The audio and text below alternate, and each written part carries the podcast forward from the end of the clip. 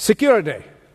Everyone is looking for security. I think lots of people are searching for security, whether it be physical security and install alarms and security personnel at our work, or uh, it is in terms of health security, where we try to pop pills and do whatever it takes to stay healthy, whether it is financial security, where we guard and plan and organize against those uh, days that uh, could be challenging in the future.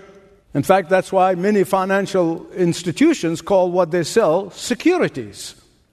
And you see how the drug manufacturers and the investment firms and the alarm manufacturers, they all team up with marketers to convince us that we can be physically secure if we buy their alarm system, or health wise, we can be secure if we pop their pills, or that we can be financially secure if we invest with them.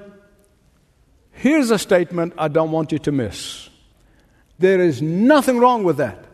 In fact, a wise person must think and plan and guard against recklessness and carelessness. I believe that with all my heart. The problem arises when our need for security, whatever it may be, turn into a life of worry and anxiety and fear about these securities.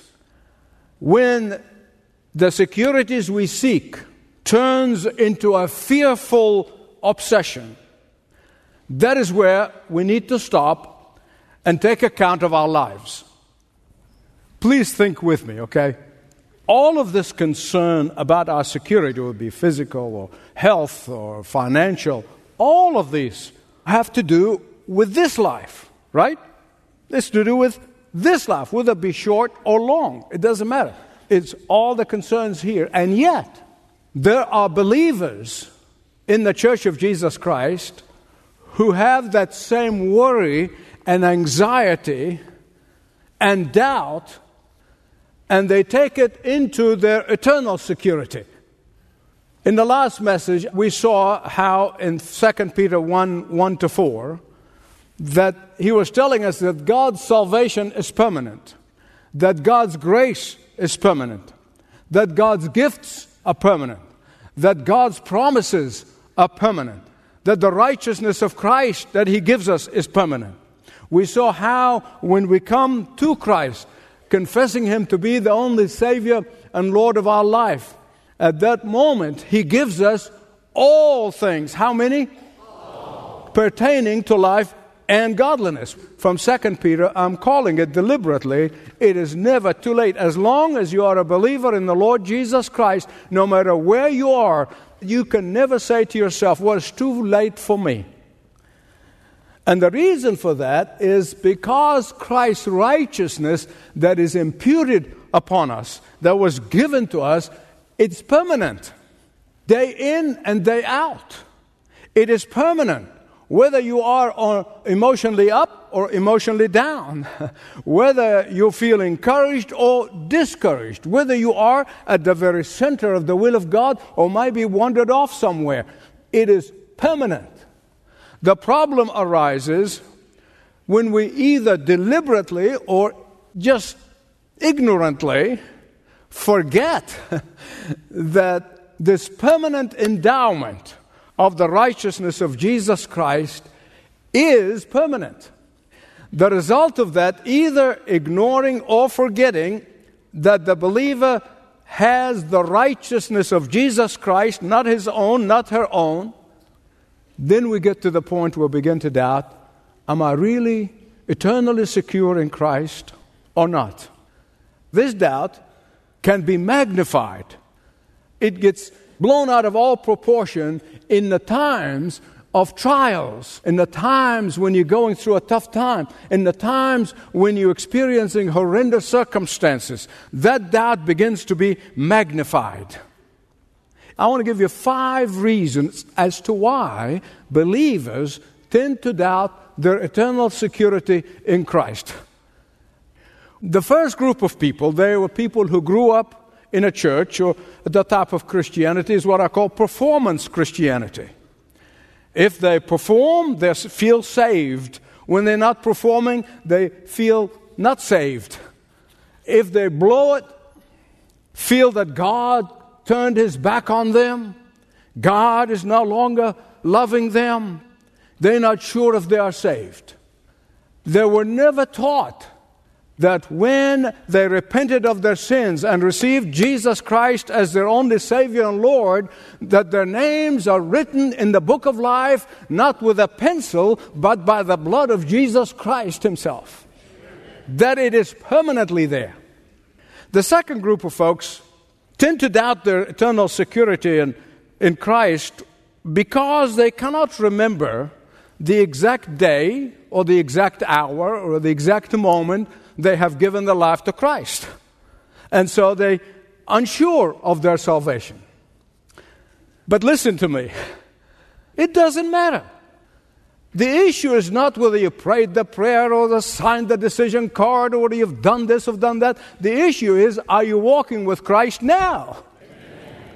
The third group are constantly feeling the battering of the flesh. You know I'm talking about because they're constantly feeling the battling of the flesh inside of them and unable to stand up and have victory over temptations. They're up sometimes, they're down other times. They cannot be sure if they become a new creation in Christ and they begin to doubt their eternal security. I want to submit to you, listen to me carefully, please.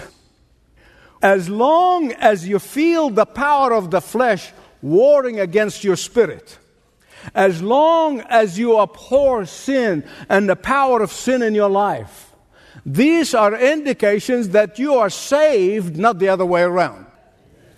The evidence that you are grieving every time you fall for sin, that you are grieving and turning to the Lord in confession and repentance, that should make you feel secure about your salvation instead of the other way around. Then there's still other group who doubt the assurance of their eternal security in Christ when they cannot see the hand of God working in their life, particularly in the times of trials, in the times of difficulties, in the times uh, when they're really facing some horrendous circumstances in their life. They wonder if they are saved or not. This is how the enemy works. He will show up and he say, "Are you sure?" Or how can you be sure that you are eternally Son of God, the daughter of God? How can you be sure when you're experiencing such horrendous suffering? How can you believe that God loves you eternally and that His love is everlasting love when you're going through these horrendous circumstances? And He keeps on hammering away. How come? How come? How come? Some of these folks begin to lose their confidence and the assurance that they are truly and for all of eternity are loved and saved by the Lord. Hear right, please. Even those trials, even those tough and difficult situations, they are a clear indication that you are eternally loved by the Lord. Here's how Paul puts it in Romans 5 3, 4, and 5. Let me read it to you. We also rejoice in our sufferings because we know that suffering produces perseverance, and perseverance proves characters, and proven character hope. And hope does not disappoint us because God has poured out His love into our hearts by the Holy Spirit, whom He has given us. And then, of course, in the times when God shows up and answers our prayer and delivers us from whatever circumstances we're in, we can rejoice on our eternal security in Him. But there's a final group, final group. Those who lack the assurance of eternal security because they are not walking in obedience with the Lord. Let me repeat this. There are those who feel that they do not have this eternal security of their salvation because they're not walking in obedience. They are willfully and deliberately take the grace of God for granted. That's what the Bible calls a sin of presumption. And a lot of evangelical pastors preaching that it's called hyper grace. take the grace for granted. Walk in the flesh all you want. But Paul says in Galatians 5:16 he said those who walk in the flesh fulfill its desire. Now these folks don't understand that walking in obedience and the assurance of eternal security go hand in hand. I promised I'm going to share my testimony. I'm going to testify to you. Some of you are probably saying, Michael is reading my mail. He's reading my email. No, I read my own mail. because there was a time after I gave my life to Christ, I fell for every one of those five errors. I did. All of these erroneous teachings caused me a total insecurity in my salvation. I was taught the vital importance of performance for earning my salvation. Oh, yes, Jesus died on the cross for my sins, but I have to do my I have to earn it. I was taught also to interpret the trials in life and difficulties in life is an indication that I may not be saved. And, beloved, listen to me. I lived a miserable Christian life. I lacked joy. I lacked peace. I lacked assurance. But then, through some wonderful, godly teachers, began to open the scripture and brought me face to face with the biblical truth that God's salvation is permanent, God's grace is permanent, God's power is permanent. God's promises are permanent. God's assurance of my salvation is permanent.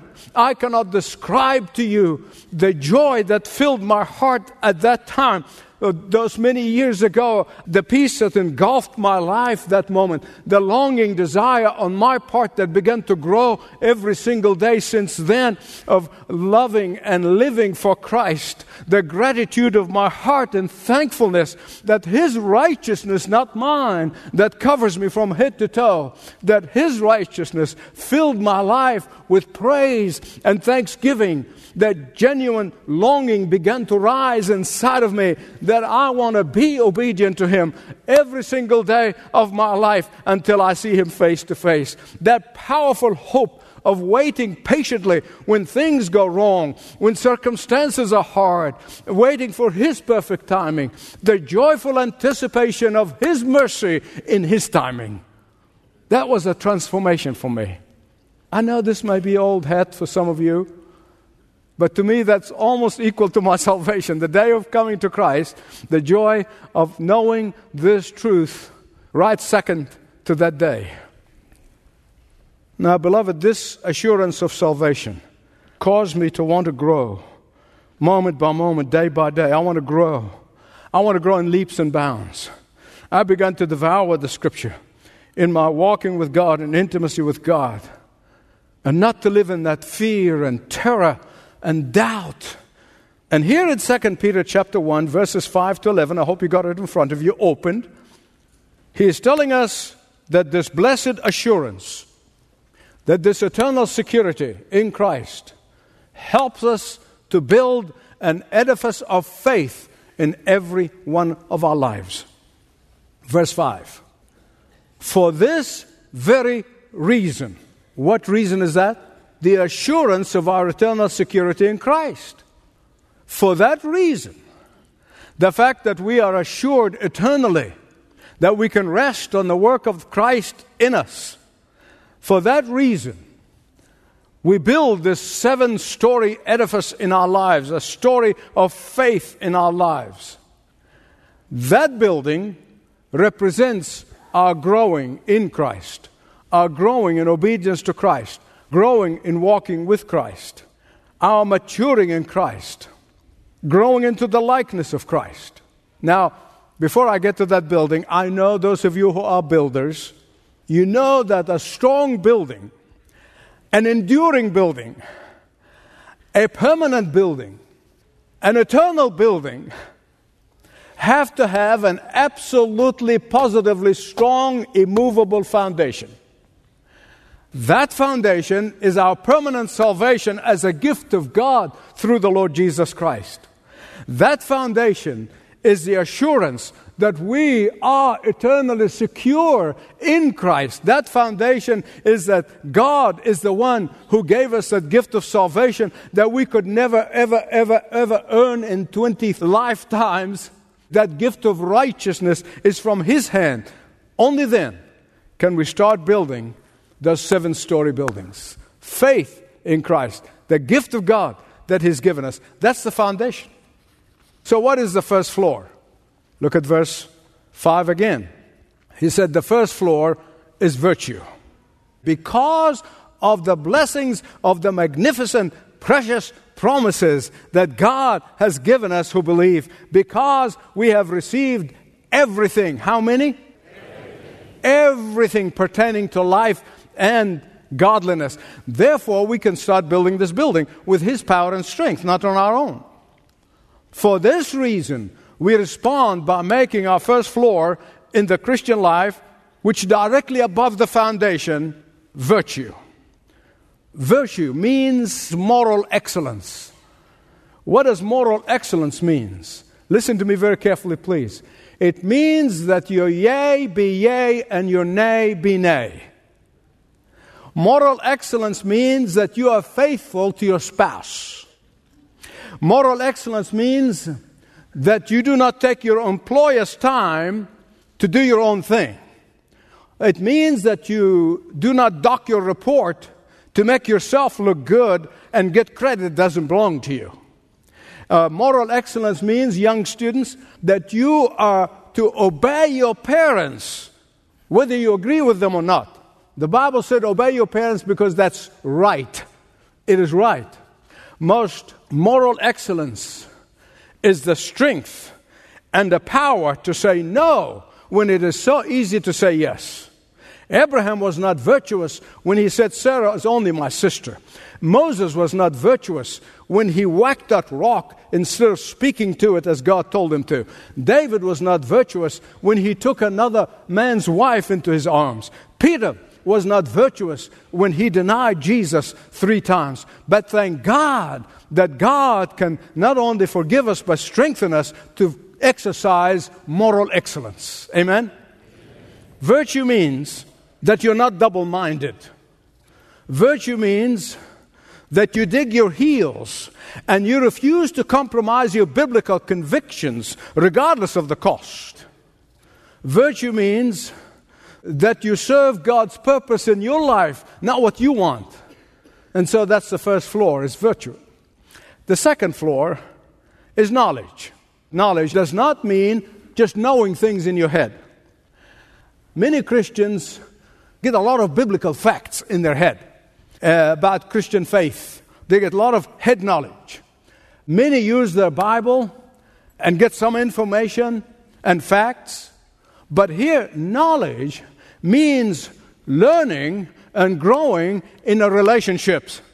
You see, that's why we have all these home groups and Bible study groups, small groups, all over the place. Why? Because you cannot exercise knowledge of the Word of God without applying it in relationships. Knowledge here is what you learn through practice. This is the same Peter who's in 1 Peter chapter 3 verse 7 said to husbands to live with their wives according to knowledge. It's the same word here. It means for the husband to live with his wife according to knowledge is to study her and to know what turns her on, what turns her off, to know what causes her pain and what causes her joy.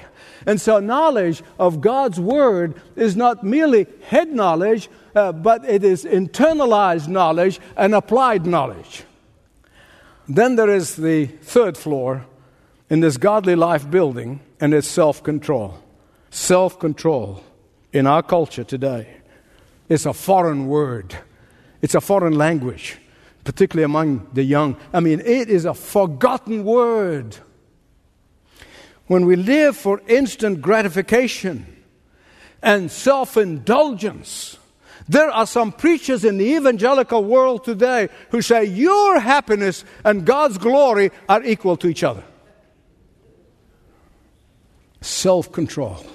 You cannot grow into the full stature of Christ. You cannot grow into Christ likeness without self control. It will be like a building, seven story building that's lacking the third floor. It will cave on itself. Beloved, discipline in our prayer life, discipline in our spending unhurried time with God in intimacy with the Lord, discipline in getting into the Word of God and applying it in our lives, discipline in the use of our time, and discipline in the use of our money, and discipline in sacrificially giving to the work of God, discipline in curbing all of our appetites. If this self control is missing, the third floor of a seven story building is unstable. And the Apostle Paul, my goodness, he worked as hard as anybody in that area in his life. Self control. And that's why he says, I've learned. I've learned. He didn't just all of a sudden develop expertise on discipline and self control. No, no, no, no, no. He said, I have learned. he went through the pain of learning, experiencing what it means to discipline. So much so that he would say in 1 Corinthians chapter 9, verse 26, I do not run aimlessly. I don't shadowbox. I don't beat the air, but I plummet my body and subdue it. Why? Here's what he said lest after preaching to others, I myself should stand aside. What does it mean? He's saying that after all my work in ministry, I lose my reward. Beloved, I don't mind telling you, it's not a secret. In this fourth quarter, in the game of life and ministry, this is my deepest concern for me. And if the Lord lays it on your heart, you can pray for me that I will run the race faithfully, lest after I preach to others should stand aside.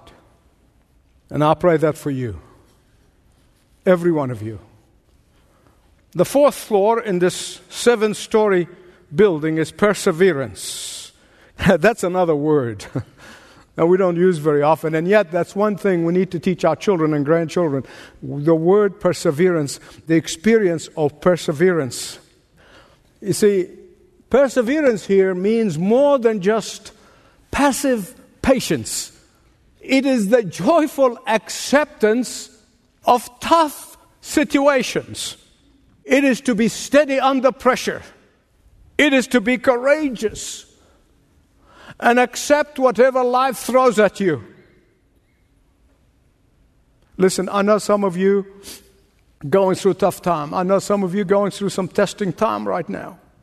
But I want you to remember this God is standing with you, He is upholding you.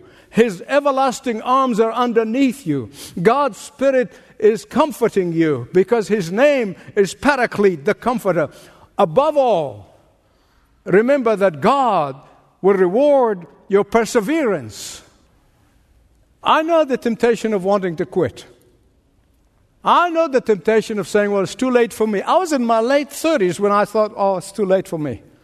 I know the temptation of taking the easy way out.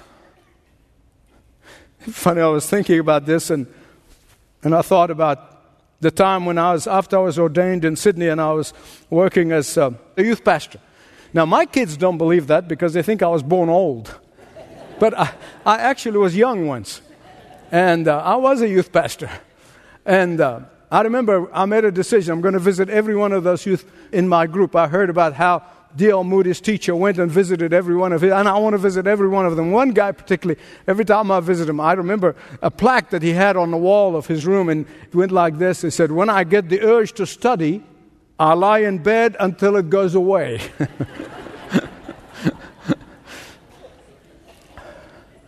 Beloved, Peter is saying perseverance or standing under pressure might not be popular, it might not be cool, but you do it because you know it pleases the Lord and it brings you blessing. The fifth floor in the seven story building is godliness. That means utter reverence for God. We lost reverence for authority. We lost reverence for those in authority because we have lost reverence for God true spiritual worship of God, truly honoring and adoring the Lord in our lives and our practice. It means that you are so much in love with Jesus, that you love Him, and that your love for Him influences every decision and every aspect of my life. In other words, when people look at you, they see the family resemblance. They recognize that you belong to your Father in heaven. In 1 Timothy chapter 4, Paul tells Timothy that he should make reverence for the Lord to be his highest priority. Why? Because of its eternal value. Its eternal value. Now I come to the sixth and the seventh floors in that seven story building. Together, the, the sixth and the seventh really sort of kind of share the penthouse somewhat because the two are very similar. They really kind of go hand in hand, but and they look alike, but they are different. They are different. That's why Peter separates them. These two, six and seven, look alike, but they really not. They are different. I want you to hear me right on this one. Brotherly affection is what we exercise toward one another as believers. But divine love is what God produces in us to the point of willing to die for the brethren. Divine love is what God wants to produce between husbands and wives. Divine love is what God wants to create in us for believers to love each other. So much so that the whole world can see this type of love and they want to believe. So the sixth and the seventh story in that penthouse were so important to Peter. I'm going to show you why.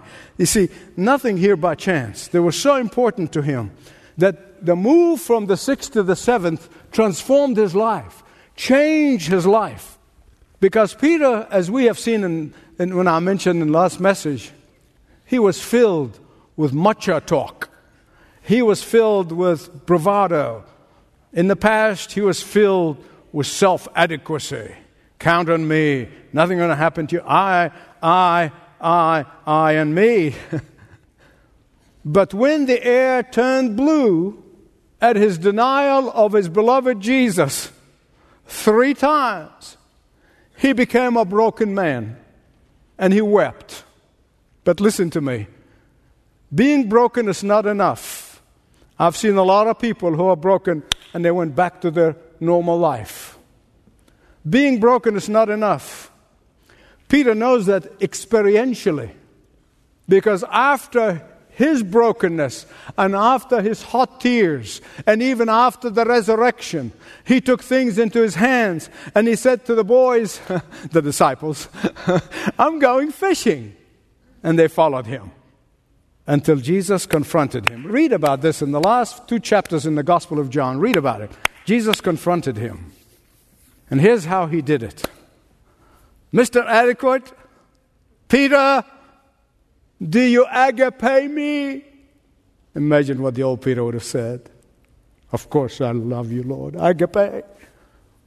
No, this is a new Peter. He couldn't say that. He said, Lord, I love you with brotherly affection. The Lord wanted to take Peter from the sixth to the seventh floor, and he asked him again, Peter, do you agape me? Lord, I love you with human affection. And so Jesus does it a third time. Peter, do you even love me with brotherly affection? I have no doubt that there was a lump in his throat and tears in his eyes when he said, Lord, you know everything. You know everything. I can't fake it anymore. At this moment, Peter began to rise from the sixth floor to the seventh floor. And beloved, listen to me. This became the key for Peter's greatness. This became the key of Peter's uh, fruitfulness. This has become the key to Peter's effectiveness.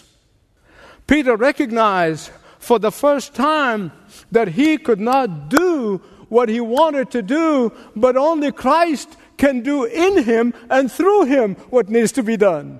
Amen? I want to tell you this as I conclude. Far from wanting his children to live in doubt, and joyless life about the gift of salvation. God wants us to delight ourselves. He wants us to have the joy of the confidence of that blessed assurance. Verse 8 From that confidence and joy will come fruitfulness, it will come bearing fruit. Ask yourself the question Am I fruitful in my Christian life? What fruit am I bearing? Verses 10 and 11, he tells us about the benefits and the blessings of having these seven story buildings as our edifice of faith. Each one of us. This is not for preachers, it's for every one of us.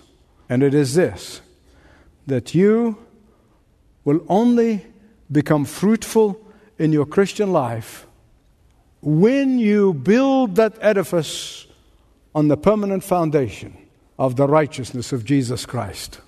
But that's not all. When you build this building, as you build it, you will live. Not that you're not going to have problems, you're going to have problems. Problems are part of life. But you're going to live above the problems. That you're going to live victorious even when all the arrows are aiming at you. That you will live not in scarcity, but in abundance. That you will live not in confusion, but joy. You will live in confidence, knowing that He who began a good work in you is able to bring it to completion. Amen. Amen. Amen. Give God glory. Give God glory. There may be someone here today who says, I have never really experienced that. I've never come to the point of recognizing that I'm a sinner. I desperately need His salvation. He's holding that hand open for you. Will you come to Him? Let's pray together. And wherever you are, let this be a moment of decision. Let this be a time when you say, Lord God, I don't want to just hear another message and walk out and live the way I lived. I want this to be a transforming power of the Word of God working in me. Father God, the great news is that you're omnipresent and omniscient. You know every heart, you know every person, you know every circumstance, you know every situation. Holy Spirit, I pray in the name of the matchless name of Jesus that you would come and visit every heart right now and that you bring conviction to those who need to be convicted, that you bring assurance to those who are in doubt, that you bring comfort to those who are struggling. Above all, Holy Spirit, do your work in Jesus' name. Thanks for listening to this message from Dr. Michael Youssef, recently featured on Leading the Way. If you'd like to know more about us, please visit ltw.org. That's ltw.org.